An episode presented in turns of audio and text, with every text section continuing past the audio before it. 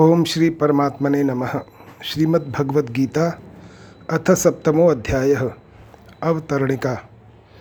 श्री भगवान ने छठे अध्याय के छियालीसवें श्लोक में योगी की महिमा कही और सैंतालीसवें श्लोक में कहा कि योगियों में भी जो मुझमें श्रद्धा, प्रेम करके मेरा भजन करते हैं, वे भक्त सर्वश्रेष्ठ हैं। भक्तों को जैसे भगवान की याद आती है तो वे उसमें तल्लीन हो जाते हैं, मस्त हो जाते हैं ऐसे ही भगवान के सामने भक्तों का विशेष प्रसंग आता है तो भगवान उसमें मस्त हो जाते हैं। इसी मस्ती में सराबोर हुए भगवान अर्जुन के बिना पूछे ही सातवें अध्याय का विषय अपनी तरफ़ से आरंभ कर देते हैं। श्री भगवान उवाच मैया सक्तमना पार्थ योगम युंजन्मदा आश्रय असंशय समग्रम माम यथा ज्ञास्यसी तत्क्षुणु श्री भगवान बोले, हे प्रथानंदन, मुझमें आसक्त मन वाला मेरे आश्रित होकर योग का अभ्यास करता हुआ, तू मेरे जिस समग्र रूप को निस्संदेह जिस प्रकार से जानेगा, उसको उसी प्रकार से सुन। व्याख्या, मैया सक्त मनाह, मेरे में ही जिसका मन आसक्त हो गया है, अर्थात अधिक स्नेह के कारण जिसका मन स्वाभाविक ही मेरे में लग गया है, चिपक गया है, उसको मेरी याद करनी नहीं पड़ती। प्रत्युत स्वाभाविक मेरी याद आती है और विस्मृति कभी होती ही नहीं। ऐसा तू मेरे में मन वाला हो, जिसका उत्पत्ति विनाशील वस्तुओं का और शब्द, स्पर्श, रूप, रस तथा गंध का आकर्षण मिट गया है।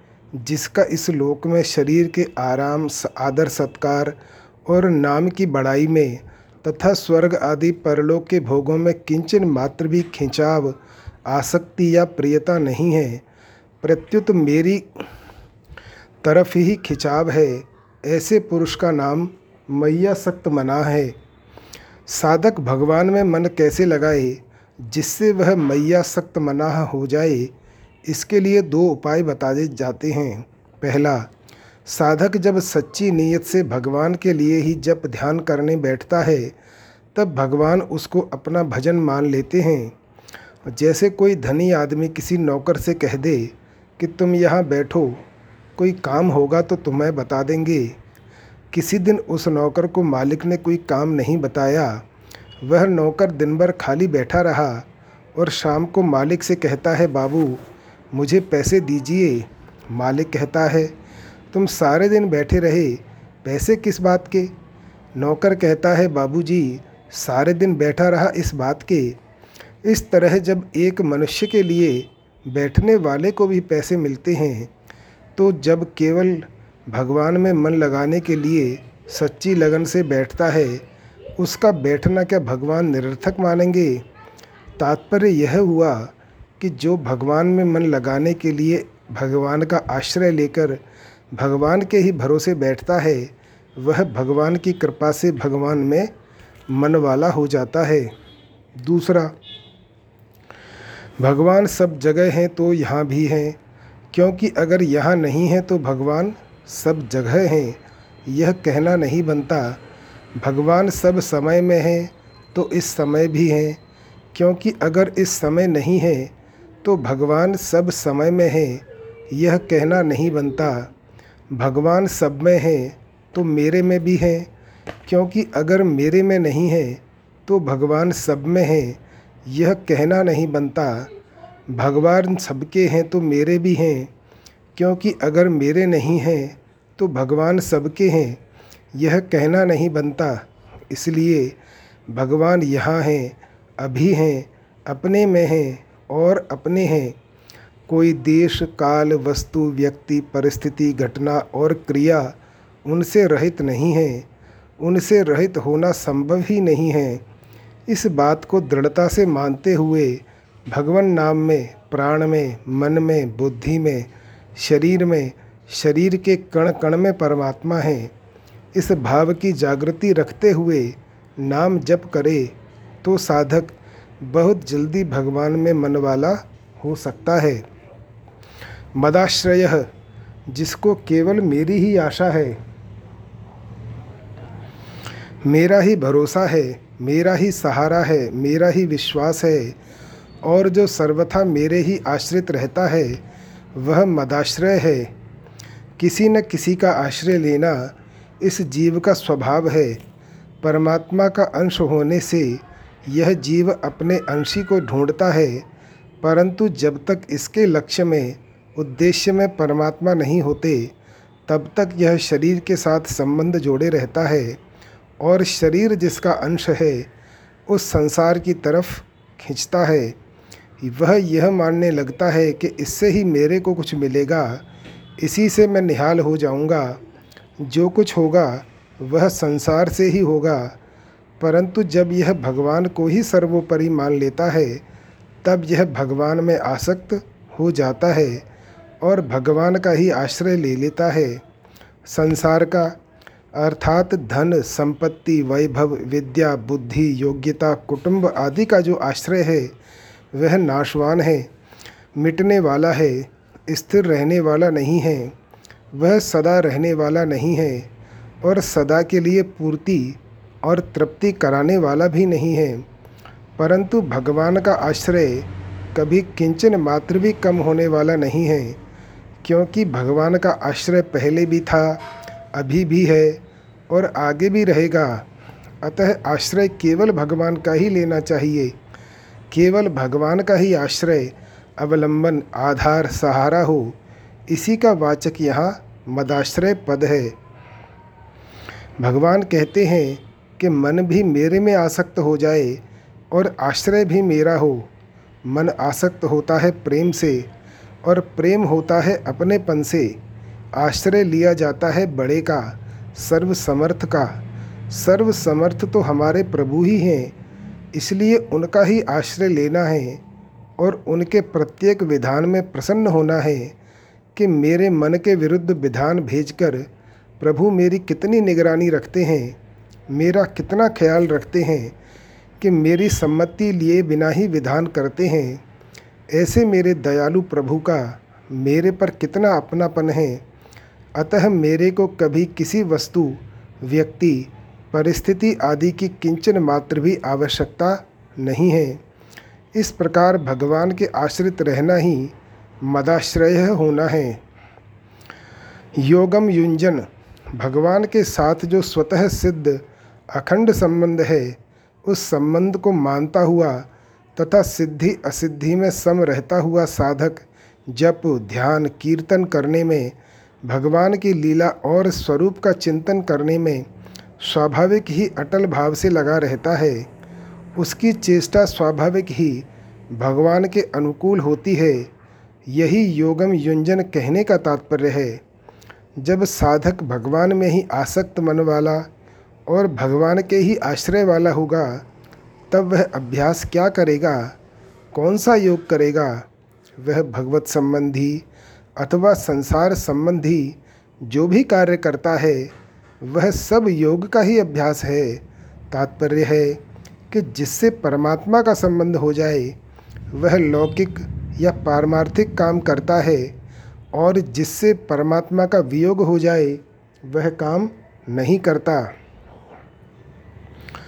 असंशयम समग्रम माम जिसका मन भगवान में आसक्त हो गया है, जो सर्वथा भगवान के आश्रित हो गया है, और जिसने भगवान के संबंध को स्वीकार कर लिया है, ऐसा पुरुष भगवान के समग्र रूप को जान लेता है, अर्थात सगुण, निर्गुण, साकार, निराकार, अवतार, अवतारी, और शिव, गणेश, सूर्य, विष्णु आदि जितने रूप हैं, उन सबको वह जान लेता है। भगवान अपने भक्त की बात कहते कहते अगाते नहीं हैं और कहते हैं कि ज्ञान मार्ग से चलने वाला तो मेरे को जान सकता है और प्राप्त कर सकता है, परंतु भक्ति से तो मेरा भक्त समग्र रूप को जान सकता है और इष्ट का, अर्थात जिस रूप से मेरी उपासना करता है, उस रूप का दर्शन भी कर सकता है। यथा ज्ञास्यसी तत्णु यहाँ यथा पद से बताया गया है कि तू जिस प्रकार जान सके, वह प्रकार भी कहूँगा और तत्पद से बताया गया है कि जिस तत्व को तू जान सकता है, उसका मैं वर्णन करता हूँ। तू सुन। स्थूल से, लेकर सूक्ष्म तक वर्णन करना। जैसे भूमि से जल सूक्ष्म है, जल से अग्नि सूक्ष्म है अग्नि से वायु सूक्ष्म है आदि। यह यथा कहने का तात्पर्य है। इस यथा अर्थात प्रकार का वर्णन इसी अध्याय के चौथे से सातवें श्लोक तक हुआ है। जो कुछ कार्य यानी संसार दिखता है, उसमें कारण रूप से भगवान ही हैं। यह तत् कहने का तात्पर्य है। इसका वर्णन इसी अध्याय के आठवें से बारहवें श्लोक तक हुआ है। छठे अध्याय के सैंतालीसवें श्लोक में, श्रद्धावान भजते यो माम समय युक्त तमो मतः पदों में, प्रथम पुरुष यानी वह का प्रयोग करके सामान्य बात कही थी, और यहाँ सातवां अध्याय आरंभ करते हुए यथा ज्ञास्यसी तत्क्षुणु पदों में मध्यम पुरुष यानी तू का प्रयोग करके अर्जुन के लिए विशेषता से कहते हैं कि तू जिस प्रकार मेरे समग्र रूप को जानेगा वह मेरे से सुन। इससे पहले के छह अध्यायों में भगवान के लिए समग्र शब्द नहीं आया है, चौथे अध्याय के तेईसवें श्लोक में यज्ञायाचरत कर्म समग्रम प्रविलीयते पदों में कर्म के विशेषण के रूप में समग्र शब्द आया है और यहाँ समग्र शब्द भगवान के विशेषण के रूप में आया है। समग्र शब्द में भगवान का तात्विक स्वरूप सबका सब आ जाता है, बाकी कुछ बचता नहीं। विशेष बात, इस श्लोक में आसक्ति केवल मेरे में ही हो, आश्रय भी केवल मेरा ही हो। फिर योग का अभ्यास किया जाए तो मेरे समग्र रूप को जान लेगा। ऐसा कहने में भगवान का तात्पर्य है कि अगर मनुष्य की आसक्ति भोगों में है और आश्रय रुपए, पैसे, कुटुंब आदि का है तो कर्म योग ज्ञान योग ध्यान योग आदि किसी योग का अभ्यास करता हुआ भी मेरे को नहीं जान सकता। मेरे समग्र रूप को जानने के लिए तो मेरे में ही प्रेम हो, मेरा ही आश्रय हो, मेरे से किसी भी कार्य पूर्ति की इच्छा न हो, ऐसा होना चाहिए और ऐसा नहीं होना चाहिए इस कामना को छोड़कर भगवान जो करते हैं वही होना चाहिए। और भगवान जो नहीं करना चाहते, वह नहीं होना चाहिए। इस भाव से केवल मिश्र, मेरा आश्रय लेता है, वह मेरे समग्र रूप को जान लेता है। इसलिए भगवान अर्जुन को कहते हैं कि तू मैया सक्त मनाह और मदाश्रय हो जा। दूसरा, परमात्मा के साथ वास्तविक संबंध का नाम योगम है और उस संबंध को अखंड भाव से मानने का नाम युंजन है। तात्पर्य है कि मन, बुद्धि, इंद्रियाँ आदि के साथ संबंध मानकर अपने में मैं रूप से जो एक व्यक्तित्व मान रखा है, उसको न मानते हुए परमात्मा के साथ जो अपनी वास्तविक अभिन्नता है, उसका अनुभव करता रहे। वास्तव में योगम युंजन की इतनी आवश्यकता नहीं है जितनी आवश्यकता संसार की आसक्ति और आश्रय छोड़ने की है, संसार की आसक्ति और आश्रय छोड़ने से परमात्मा का चिंतन स्वतः स्वाभाविक होगा और संपूर्ण क्रियाएँ निष्काम भाव पूर्वक होने लगेंगी। फिर भगवान को जानने के लिए उसको कोई अभ्यास नहीं करना पड़ेगा। इसका तात्पर्य है कि जिसका संसार की तरफ़ खिंचाव है और जिसके अंतकरण में उत्पत्ति विनाशशील वस्तुओं का महत्व बैठा हुआ है, वह परमात्मा के वास्तविक स्वरूप को नहीं जान सकता। कारण कि उसकी आसक्ति, कामना, महत्ता संसार में है, जिससे संसार में परमात्मा के परिपूर्ण रहते हुए भी वह उनको नहीं जान सकता। मनुष्य का जब समाज के किसी बड़े व्यक्ति से अपनापन हो जाता है, तब उसको एक प्रसन्नता होती है। ऐसे ही हम हम जब हमारे सदा के हितैषी और हमारे खास अंशी भगवान में आत्मीयता जागृत हो जाती है, तब हरदम प्रसन्नता रहते हुए एक अलौकिक विलक्षण प्रेम प्रकट हो जाता है। फिर साधक स्वाभाविक ही भगवान में मनवाला और भगवान के आश्रित हो जाता है। शरणागति के पर्याय, आश्रय, अवलंबन, अधीनता, प्रपत्ति और सहारा ये सभी शब्द शरणागति के पर्यायवाचक होते हुए भी अपना अलग अर्थ रखते हैं, जैसे आश्रय। जैसे हम पृथ्वी के आधार के बिना जी ही नहीं सकते और उठना, बैठना आदि कुछ कर ही नहीं सकते, ऐसे ही प्रभु के आधार के बिना हम जी नहीं सकते और कुछ भी नहीं कर सकते। जीना और कुछ भी करना प्रभु के आधार से ही होता है, इसी को आश्रय कहते हैं। अवलंबन।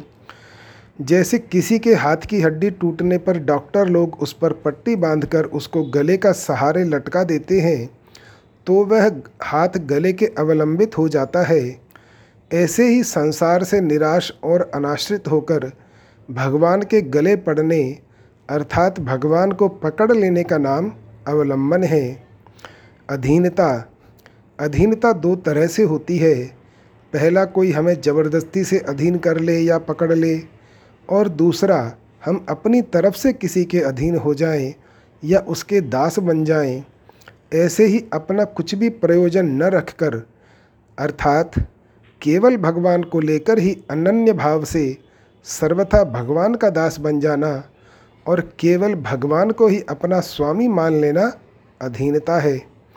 प्रपत्ति जैसे कोई किसी समर्थ के चरणों में लंबा पड़ जाता है, ऐसे ही संसार की तरफ़ से सर्वथा निराश होकर भगवान के चरणों में गिर जाना प्रपत्ति है। सहारा, जैसे जल में डूबने वाले को किसी वृक्ष, लता, रस्से आदि का आधार मिल जाए, ऐसे ही संसार में बार बार जन्म मरण में डूबने के भय से भगवान का आधार ले लेना सहारा है। इस प्रकार उपर्युक्त सभी शब्दों में केवल शरणागति का भाव प्रकट होता है। शरणागति तब होती है जब भगवान में ही आसक्ति हो और भगवान का ही आश्रय हो, अर्थात भगवान में ही मन लगे और भगवान में ही बुद्धि लगे। अगर मनुष्य मन बुद्धि सहित स्वयं भगवान के आश्रित हो जाए तो शरणागति के उपर्युक्त सबके सब भाव उसमें आ जाते हैं। मन और बुद्धि को अपने न मानकर ये भगवान के ही हैं, ऐसा दृढ़ता से मान लेने से साधक मैया सक्त मनाह और मदाश्रय हो जाता है। सांसारिक वस्तु मात्र प्रतिक्षण प्रलय की तरफ़ जा रही है और किसी भी वस्तु से अपना नित्य संबंध है ही नहीं, यह सबका अनुभव है। अगर इस अनुभव को महत्व दिया जाए अर्थात मिटने वाले संबंध को अपना न माना जाए तो अपने कल्याण का उद्देश्य होने से भगवान की शरणागति स्वतः आ जाएगी। कारण कि यह स्वतः ही भगवान का है। संसार के साथ संबंध केवल माना हुआ है और भगवान से केवल विमुक्ता हुई है। वास्तव में विमुक्ता है नहीं, इसलिए माना हुआ संबंध छोड़ने पर भगवान के साथ जो स्वतः सिद्ध संबंध है, वह प्रकट हो जाता है। परिशिष्ट भाव, जिसका मन स्वाभाविक ही भगवान की तरफ़ खींच गया है, जो सर्वथा भगवान के आश्रित हो गया है, और जिसने भगवान के साथ अपने स्वतः सिद्ध नित्य योग को स्वीकार कर लिया है, वह भक्त भगवान के समग्र रूप को जान लेता है। सब कुछ भगवान ही है यह भगवान का समग्र रूप है। मैया सक्त मनाह में प्रेम की और मदाश्रय में श्रद्धा की मुख्यता है। समग्रम माम, इसमें समग्रम विशेषण है और माम विशेष्य है। भक्त का संबंध विशेषण के साथ न होकर विशेष्य के साथ होता है। छठे अध्याय के अंत में, श्रद्धावान भजते यो माम पदों में आए माम का क्या स्वरूप है? इसको भगवान यहाँ बताते हैं कि वह माम मेरा समग्र रूप है। यथा ज्ञास्यसी तत्णु उस समग्र रूप का वर्णन मैं इस प्रकार ढंग युक्ति शैली से करूँगा, जिससे तू मेरे को सुगमता पूर्वक यथार्थ रूप से जान लेगा। अर्जुन ने पिछले अध्याय में अपना संशय प्रकट किया था। ए तनमे संशयम कृष्ण। इसलिए भगवान कहते हैं कि अब मैं वही बात कहूँगा जिससे कोई संशय बाकी न रहे। पहले श्लोक में भगवान ने अर्जुन से कहा था कि तू मेरे समग्र रूप को जैसा जानेगा वह सुन। अब भगवान आगे के श्लोक में उसे सुनाने की प्रतिज्ञा करते हैं। ज्ञानम ते अहम सविज्ञानमिदम भक्ष्याम्य शेषतः। यज्ञात्वा नेह भूयो अन्य ज्ञातव्य म वशिष्यते अर्थात, तेरे लिए मैं यह विज्ञान सहित ज्ञान संपूर्णता से कहूँगा, जिसको जानने के बाद फिर इस विषय में जानने योग्य अन्य कुछ भी शेष नहीं रहेगा। व्याख्या, भगवान कहते हैं कि, हे अर्जुन, अब मैं विज्ञान सहित ज्ञान कहूँगा, तुम्हें कहूँगा और मैं खुद कहूँगा तथा संपूर्णता से कहूँगा। मैं विज्ञान सहित ज्ञान संपूर्णता से कहूँगा। इसमें विज्ञान, ज्ञान का विशेषण है। विशेषण विशेष्य की विशेषता बताने वाला होता है। इस दृष्टि से विशेष्य व्यापक हुआ और विशेषण व्याप्य हुआ, अर्थात ज्ञान यानी विशेष्य बड़ा हुआ और विज्ञान यानी विशेषण छोटा हुआ। परंतु विज्ञान ने ज्ञान की विशेषता बता दी। इस दृष्टि से विज्ञान बड़ा अर्थात श्रेष्ठ हुआ। यहाँ यह संसार भगवान से ही उत्पन्न होता है और भगवान में ही लीन होता है ऐसा मानना ज्ञान है। और सब कुछ भगवान ही है। भगवान ही सब कुछ बने हुए हैं। भगवान के सिवाय कुछ है ही नहीं। ऐसा अनुभव हो जाना विज्ञान है। इसमें ज्ञान सामान्य हुआ और विज्ञान विशेषण हुआ। ऐसे तो हर एक आदमी हर एक गुरु से मेरे स्वरूप के बारे में सुनता है और उससे लाभ भी होता है। परंतु तुम्हें मैं स्वयं कह रहा हूँ, स्वयं कौन? जो समग्र परमात्मा है, वह मैं स्वयं। मैं स्वयं मेरे स्वरूप का जैसा वर्णन कर सकता हूँ, वैसा दूसरे नहीं कर सकते, क्योंकि वे तो सुनकर और अपनी बुद्धि के अनुसार विचार करके ही कहते हैं। जैसे कोई वर्णन करता है तो वर्णन करने वाले का जो स्वयं का अनुभव है, वह पूरा बुद्धि में नहीं आता। बुद्धि में जितना आता है, उतना मन में नहीं आता, और जितना मन में आता है, उतना कहने में नहीं आता। इस प्रकार जब उसका अपना अनुभव भी पूरा कहने में नहीं आता तो फिर वह भगवान की तरह कैसे कह सकता है।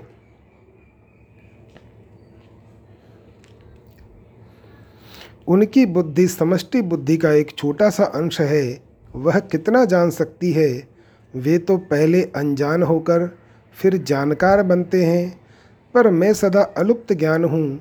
मेरे में अनजानपना न है, न कभी था, न होगा, और न होना संभव ही है।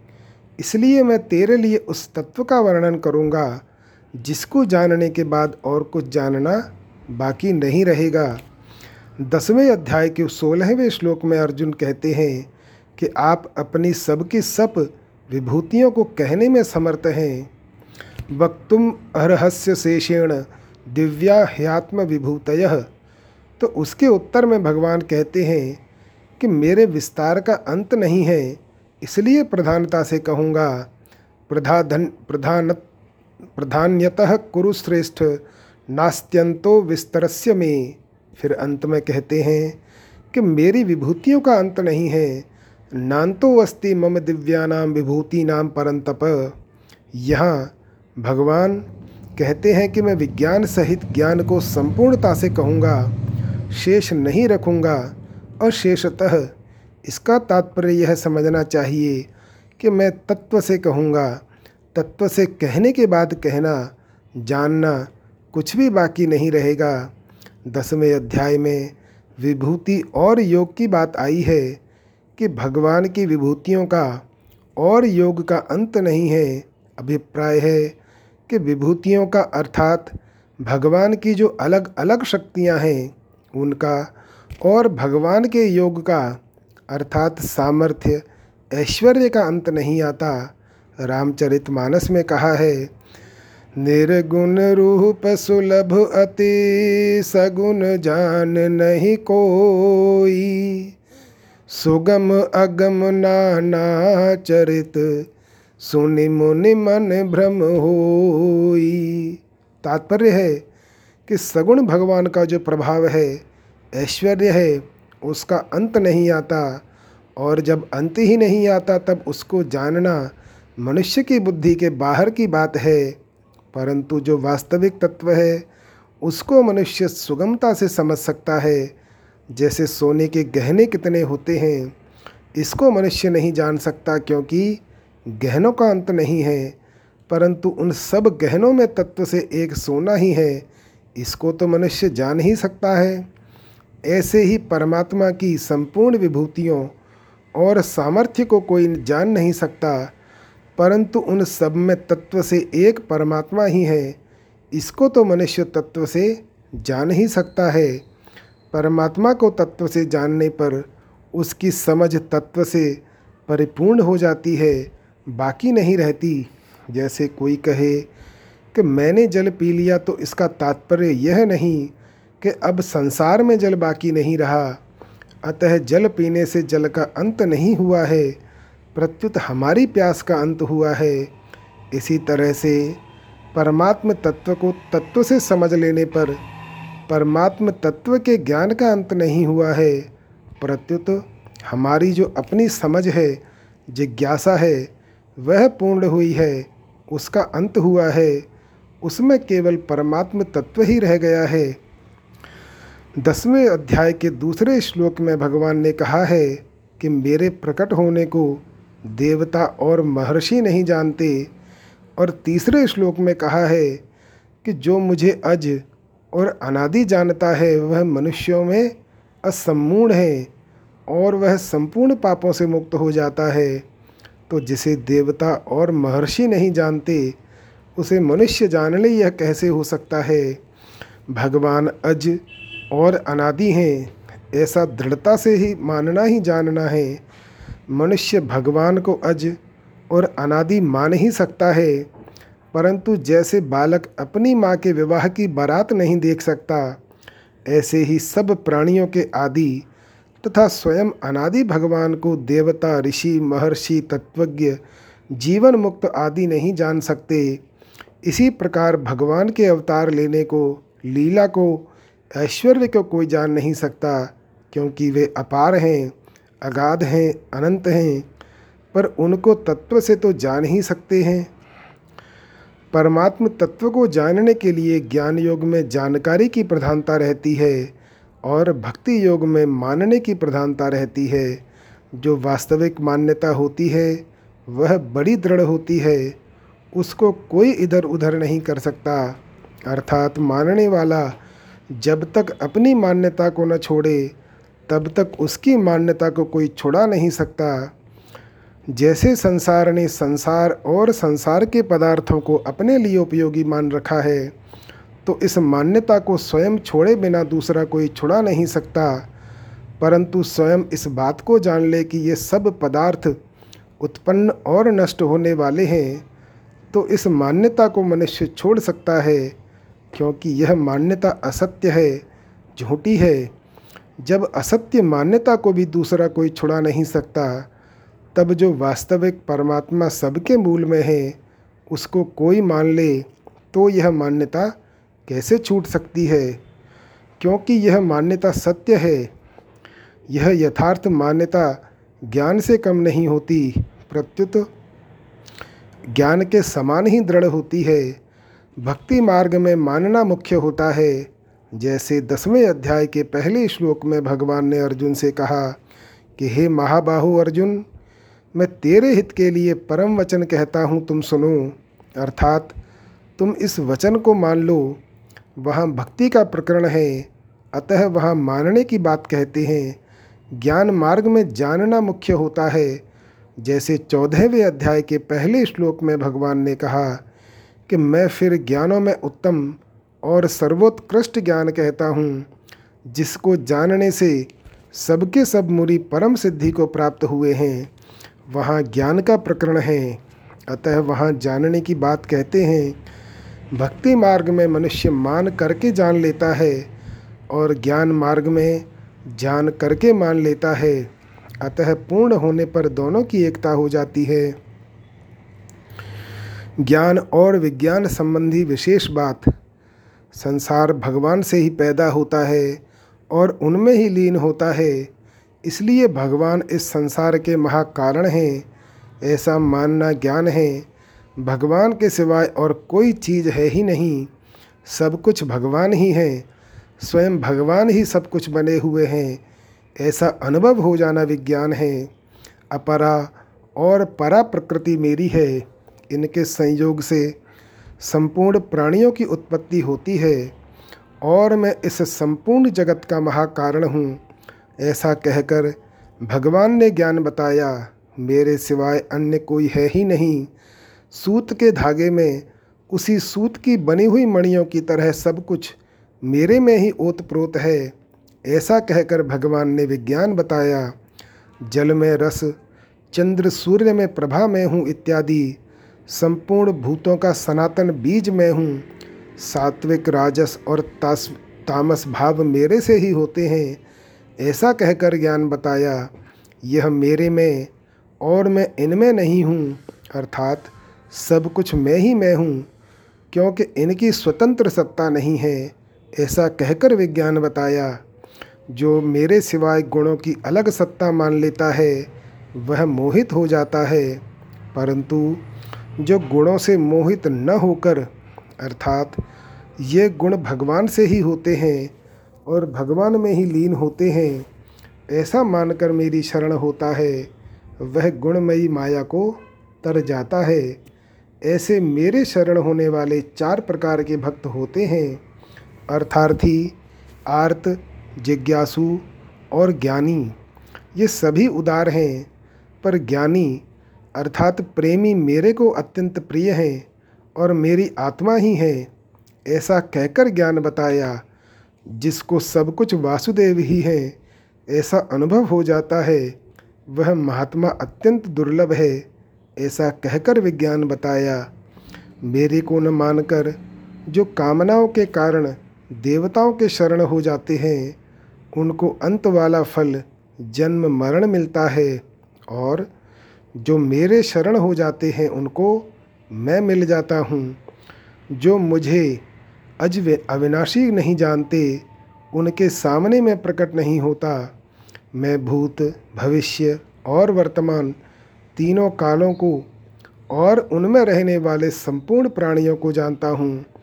पर मेरे को कोई नहीं जानता, जो द्वंद्व मोह से मोहित हो जाते हैं। वे बार बार जन्म मरण को प्राप्त होते हैं। जो एक निश्चय करके मेरे भजन में लग जाते हैं, उनके पाप नष्ट हो जाते हैं तथा वे निर्द्वंद्व हो जाते हैं।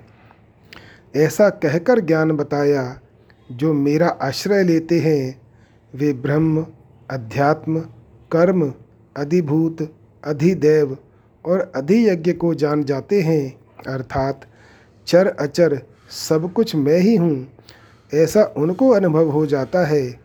ऐसा कहकर विज्ञान बताया यज नेह भूयो अन्य ज्ञातव्य म वशिष्यते विज्ञान सहित ज्ञान को जानने के बाद जानना बाकी नहीं रहता। तात्पर्य है कि मेरे सिवाय संसार का कोई मूल दूसरा कोई नहीं है। केवल मैं ही हूँ। मत्त परतरम नान्य, नान्यत किंचित अस्ति धनंजय। और तत्व से सब कुछ वासुदेव ही हैं। वासुदेव है सर्वम और कुछ है ही नहीं। ऐसा जान लेगा तो जानना बाकी कैसे रहेगा? क्योंकि इसके सिवाय दूसरा कुछ जानने योग्य है ही नहीं। यदि एक परमात्मा को न जानकर संसार की बहुत सी विद्याओं को जान भी लिया तो वास्तव में कुछ नहीं जाना है। कोरा परिश्रम ही किया है। जानना कुछ बाकी नहीं रहता। इसका तात्पर्य है कि इंद्रियों से मन से बुद्धि से जो परमात्मा को जानता है वह वास्तव में पूर्ण जानना नहीं है। कारण कि ये इंद्रियाँ, मन और बुद्धि प्राकृत हैं इसलिए ये प्रकृति से अतीत तत्व को नहीं जान सकते। स्वयं जब परमात्मा के शरण हो जाता है तब स्वयं ही परमात्मा को जानता है इसलिए परमात्मा को स्वयं से ही जाना सकता है, मन बुद्धि आदि से नहीं। परिशिष्ट भाव, परा तथा अपरा प्रकृति की स्वतंत्र सत्ता नहीं है, यह ज्ञान है, और परा अपरा सब कुछ भगवान ही है, यह विज्ञान है। अतः अहम सहित सब कुछ भगवान ही है, यही विज्ञान सहित ज्ञान है। ज्ञातव्यम, जिसको अवश्य जानना चाहिए और जो जाना जा सकता है उसको ज्ञातव्य कहते हैं।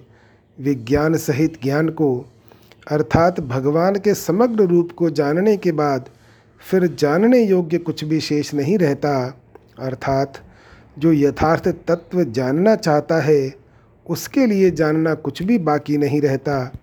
कारण कि जब एक भगवान के सिवाय किंचन मात्र भी कुछ है ही नहीं तो फिर जानने योग्य क्या बाकी रहेगा? यहाँ कोई कह सकता है कि विज्ञान सहित ज्ञान कहने से ज्ञान की मुख्यता और विज्ञानता की गौणता हुई, परंतु वास्तव में ऐसी बात नहीं है। केवल ज्ञान से मुक्ति तो हो जाती है, पर प्रेम का अनंत आनंद तभी मिलता है जब उसके साथ विज्ञान भी हो। ज्ञान धन की तरह है और विज्ञान आकर्षण है। जैसे धन के आकर्षण में जो सुख है, वह धन में नहीं है। ऐसे ही विज्ञान, यानी भक्ति में जो आनंद है, वह ज्ञान में नहीं है।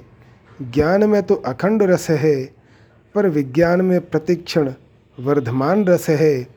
इसलिए विज्ञान सहित ज्ञान कहने में भगवान का लक्ष्य मुख्य रूप से विज्ञान की तरफ़ ही है, और उसी को भगवान श्रेष्ठ बताना चाहते हैं। क्योंकि विज्ञान समग्रता का वाचक है। भगवान ने दूसरे श्लोक में यह बताया कि मैं विज्ञान सहित ज्ञान को संपूर्णता से कहूँगा, जिससे कुछ भी जानना बाकी नहीं रहता। जब जानना बाकी रहता ही नहीं तो फिर सब मनुष्य उस तत्व को क्यों नहीं जान लेते? इसका उत्तर आगे के श्लोक में देते हैं। मनुष्याणाम सहस्रेशु कश्चिद्यतति सिद्धये। यततामपि सिद्धानाम कश्चित माम वेत्ति तत्वतः अर्थात, हज़ारों मनुष्यों में कोई एक सिद्धि, यानी कल्याण के लिए यत्न करता है, और उन यत्न करने वाले सिद्धों, यानी मुक्त पुरुषों में कोई एक ही मुझे यथार्थ रूप से जानता है। व्याख्या, हज़ारों मनुष्यों में कोई एक ही मेरी प्राप्ति के लिए यत्न करता है।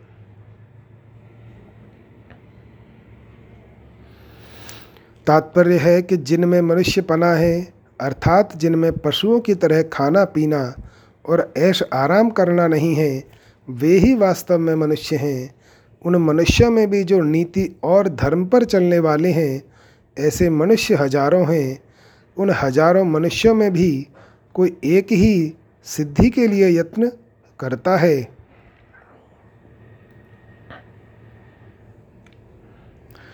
अर्थात जिससे बढ़कर कोई लाभ नहीं, जिसमें दुख का लेश भी नहीं और आनंद की किंचन मात्र भी कमी नहीं, कमी भी की संभावना ही नहीं, ऐसे स्वतः सिद्ध नित्य तत्व की प्राप्ति के लिए यत्न करता है, जो परलोक में स्वर्ग आदि की प्राप्ति नहीं चाहता और इस लोक में धन, मान, भोग, कीर्ति आदि नहीं चाहता, अर्थात जो उत्पत्ति विनाशशील वस्तुओं में नहीं अटकता और भोगे हुए भोगों के तथा मान बढ़ाई, आदर सत्कार आदि के संस्कार रहने से उन विषयों का संग होने पर, उन विषयों में रुचि होते रहने पर भी, जो अपनी मान्यता, उद्देश्य, विचार, सिद्धांत आदि से विचलित नहीं होता, ऐसा कोई एक पुरुष ही सिद्धि के लिए यत्न करता है।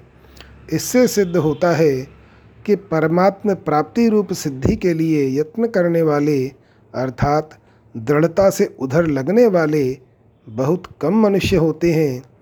परमात्म प्राप्ति की तरफ़ न लगने में कारण है भोग और संग्रह में लगना। सांसारिक भोग पदार्थों में केवल आरंभ में ही सुख दिखता है। मनुष्य प्रायः तत्काल सुख देने वाले साधनों में ही लगते हैं। उसका परिणाम आगे क्या होगा, इस पर वे विचार करते ही नहीं। अगर वे भोग और ऐश्वर्य के परिणाम पर विचार करने लग जाएँ, कि भोग और संग्रह के अंत में कुछ नहीं मिलेगा रीते रह जाएँगी और उनकी प्राप्ति के लिए किए हुए पाप कर्मों में फलस्वरूप चौरासी लाख योनियाँ और नरकों के रूप में दुख ही दुख मिलेगा तो वे परमात्मा के साधन में लग जाएँगे। दूसरा कारण यह है कि प्रायः लोग सांसारिक भोगों में ही लगे रहते हैं। उनमें से कुछ लोग संसार के भोगों से ऊँचे उठते भी हैं तो वे परलोक के स्वर्ग आदि भोग भूमियों की प्राप्ति में लग जाते हैं, परंतु अपना कल्याण हो जाए, परमात्मा की प्राप्ति हो जाए, ऐसा दृढ़ता से विचार करके परमात्मा की तरफ़ लगने वाले लोग बहुत कम होते हैं। इतिहास में भी देखते हैं तो सकाम भाव से तपस्या आदि साधन करने वाले को ही चरित्र विशेष आते हैं। कल्याण के लिए तत्परता से साधन करने वालों के चरित्र बहुत ही कम आते हैं। वास्तव में परमात्म तत्व की प्राप्ति कठिन या दुर्लभ नहीं है। प्रत्युत इधर सच्ची लगन से तत्परता पूर्वक लगने वाले बहुत कम हैं। इधर दृढ़ता से न लगने में संयोगजन्य सुख की तरफ़ आकृष्ट होना और परमात्म तत्व की प्राप्ति के लिए भविष्य की आशा रखना ही खास कारण है। परमात्मा सब देश में, सब काल में, संपूर्ण व्यक्तियों में, सब वस्तुओं में, सब घटनाओं में, सब परिस्थितियों में और संपूर्ण क्रियाओं में स्वतः परिपूर्ण रूप से मौजूद हैं। अतः उनकी प्राप्ति में भविष्य का कोई कारण ही नहीं है। परमात्म तत्व कर्मजन्य नहीं है। जो वस्तु कर्मजन्य होती है, वह भविष्य में मिलती है। कारण कि जो वस्तु कर्मजन्य होती है, वह उत्पत्ति विनाशशील वाली होती है। प्रायः लोग इस तीसरे श्लोक को तत्व की कठिनता बताने वाला मानते हैं, परंतु वास्तव में यह श्लोक तत्व की कठिनता के विषय में नहीं है, क्योंकि परमात्म तत्व की प्राप्ति कठिन नहीं है। प्रत्युत तत्व प्राप्ति की उत्कट अभिलाषा होना और अभिलाषा की पूर्ति के लिए तत्वज्ञ जीवन मुक्त महापुरुषों का मिलना दुर्लभ है, कठिन है। यहाँ भगवान अर्जुन से कहते हैं कि मैं कहूँगा और तू जानेगा। तो अर्जुन जैसा अपने श्रेय का प्रश्न करने वाला और भगवान जैसा सर्वज्ञ कहने वाला मिलना दुर्लभ है। वास्तव में देखा जाए तो केवल उत्कट अभिलाषा होना ही दुर्लभ है। कारण की अभिलाषा होने पर उसको जनाने की जिम्मेवारी भगवान पर आ जाती है। यहाँ तत्वतः कहने का तात्पर्य है कि वह मेरे सगुण, निर्गुण, साकार, निराकार, शिव, शक्ति, गणेश, सूर्य, विष्णु आदि रूपों में प्रकट होने वाले और समय समय पर तरह तरह के अवतार लेने वाले मुझको तत्व से जान लेता है।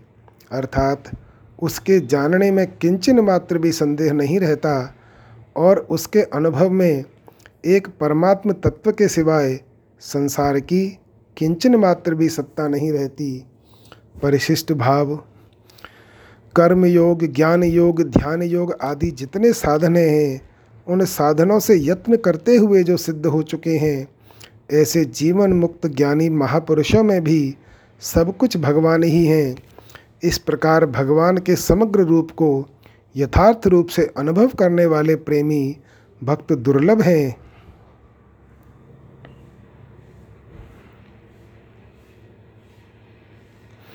धर्मशील विरक्त अरु ज्ञानी जीवन मुक्त ब्रह्म पर प्राणी। सब ते सो दुर्लभ सुराया राम भगति रत गत मद माया। यततामपि सिद्धानाम वे सिद्ध अर्थात जीवन मुक्त पुरुष अपनी स्थिति से असंतुष्ट हैं और उनके भीतर परम प्रेम को प्राप्त करने की उत्कंठा है, भूख है। इसलिए ब्रह्मसूत्र में आया है, मुक्तो अपसृप्य व्यपदेशात। उस प्रेम स्वरूप भगवान को मुक्त पुरुषों के लिए भी प्राप्तव्य बताया गया है। कारण है कि मुक्त होने पर नाशवान रस की कामना तो मिट जाती है। पर अनंत रस की भूख नहीं मिटती, वह भूख भगवान की कृपा से ही जागृत होती है। तात्पर्य है कि जो भगवान पर श्रद्धा, विश्वास रखते हुए साधन करते हैं, जिनके भीतर भक्ति के संस्कार हैं, उनको भगवान ज्ञान में संतुष्ट नहीं होने देते, उसमें टिकने नहीं देते और उनकी मुक्ति के रस को फीका कर देते हैं। सिद्ध तो कर्म योगी ज्ञान योगी ध्यान योगी आदि सभी हो सकते हैं पर भगवान के समग्र रूप को जानने वाले सब नहीं होते। अतः यततामपि सिद्धानाम पदों का तात्पर्य है कि वे यत्न करते हुए अपने पद्धति से सिद्ध तो हो गए, पर मेरे समग्र रूप को नहीं जान सके। कारण कि मेरे समग्र रूप को पराभक्ति से ही जाना जा सकता है। भक्तया माम भिजानाति यावान्यश्चास्मि तत्वतः कश्चि कश्चिन माम वेत्ति तत्वतः यह माम पद समग्र परमात्मा का वाचक है। भगवान के समग्र रूप को भगवान की कृपा से ही जाना जा सकता है। विचार से नहीं, अर्जुन ने भी गीता सुनने के बाद भगवान से कहा है कि आपकी कृपा से मेरा मोह नष्ट हो गया और स्मृति प्राप्त हो गई। नष्टो मोह स्मृतिर्लब्धा तत्व प्रसादान मयाच्युत जैसे दूध पिलाते समय गाय अपने बछड़े को स्नेहपूर्वक चाटती है तो उससे बछड़े की जो पुष्टि होती है, वह केवल दूध पीने से नहीं होती। ऐसी भगवान की कृपा से जो ज्ञान होता है, वह अपने विचार के लिए नहीं होता, क्योंकि विचार करने में स्वयं की सत्ता रहती है, केवल निर्गुण को जानने वाला परमात्मा को तत्व से नहीं जानता। प्रत्युत सगुण निर्गुण दोनों को, समग्र को जानने वाला ही परमात्मा को तत्व से जानता है। कर्म योग से शांत आनंद यानी शांति की प्राप्ति होती है, क्योंकि संसार के साथ संबंध होने से ही अशांति होती है। कर्म योग से संसार का संबंध विच्छेद होने से शांति प्राप्त हो जाती है। त्यागाच्छांते रणंतरम ज्ञान योग से अखंड आनंद की प्राप्ति होती है। अखंड आनंद को निजानंद भी कहते हैं, क्योंकि यह अपने स्वरूप का आनंद है।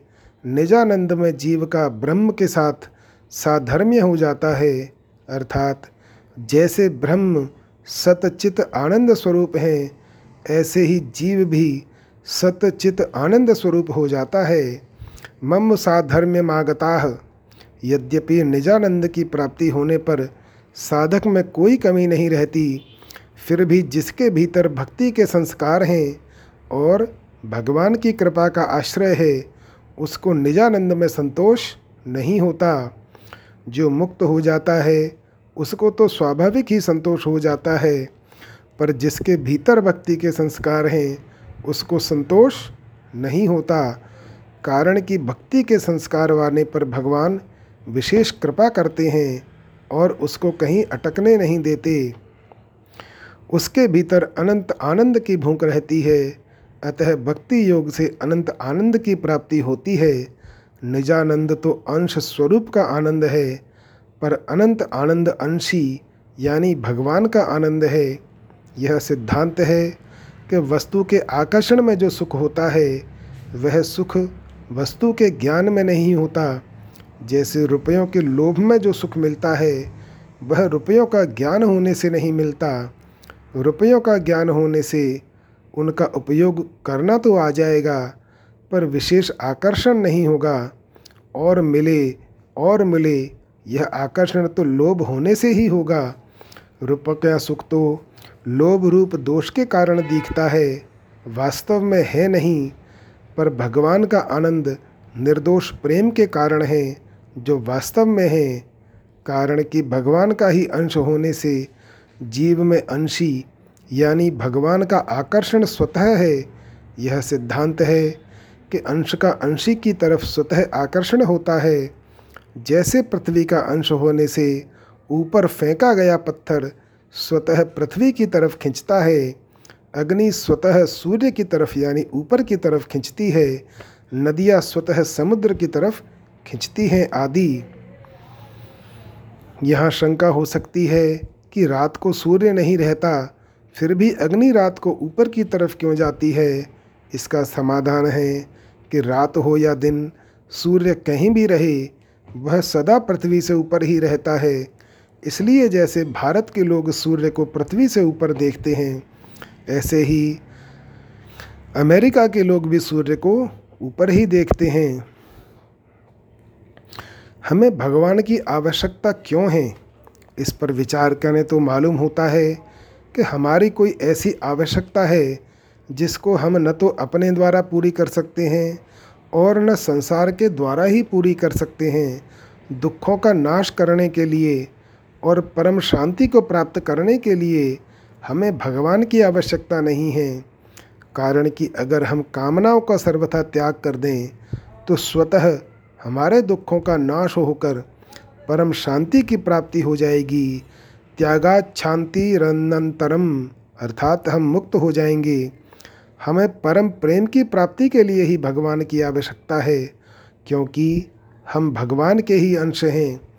जो मनुष्य सांसारिक दुखों से छूटना चाहता है, पराधीनता से छूटकर स्वाधीन होना चाहता है, उसकी मुक्ति हो जाती है। परंतु जो मनुष्य संसार से दुखी होकर ऐसा सोचता है कि कोई तो अपना होता, जो मेरे को अपने शरण लेकर, अपने गले लगाकर, मेरे दुख, संताप, पाप अभाव, भय, नीरसता आदि को हर लेता, उसको भक्ति प्राप्त हो जाती है। तात्पर्य यह हुआ कि मुक्ति पाने के लिए ईश्वर की आवश्यकता नहीं है। प्रत्युत, भक्ति पाने के लिए ईश्वर की आवश्यकता है। जब मनुष्य इस बात को जान लेता है कि इतने बड़े संसार में अनंत ब्रह्मांडों में कोई भी वस्तु अपनी नहीं है, प्रत्युत जिसके एक अंश में अनंत ब्रह्मांड है, वही अपना है। तब उसके भीतर भगवान की आवश्यकता का अनुभव होता है। कारण कि अपनी वस्तु वही हो सकती है, जो सदा हमारे साथ रहे और हम सदा उसके साथ रहें, जो कभी हमारे से अलग न हो और हम कभी उससे अलग न हों। ऐसी वस्तु भगवान ही हो सकते हैं। अब प्रश्न यह उठता है कि जब मनुष्य को भगवान की आवश्यकता है तो फिर भगवान मिलते क्यों नहीं? इसका कारण है कि मनुष्य भगवान की प्राप्ति के बिना सुख आराम से रहता है। वह अपनी आवश्यकता को भूले रहता है। वह मिली हुई वस्तु, योग्यता और सामर्थ्य में ही संतोष कर लेता है। अगर वह भगवान की आवश्यकता का अनुभव करे उनके बिना चैन से न रह सके तो भगवान की प्राप्ति में देर नहीं है। कारण कि जो नित्य प्राप्त है, उसकी प्राप्ति में क्या देरी? भगवान कोई वृक्ष तो है नहीं कि आज बोएँगे और वर्षों बाद फल मिलेगा। वे तो सब देश में, सब समय में, सब वस्तुओं में, सब अवस्थाओं में, सब परिस्थितियों में ज्यों के त्यों विद्यमान है। हम ही उनसे विमुख हुए हैं। वे हमसे कभी विमुख नहीं हुए। जय श्री राम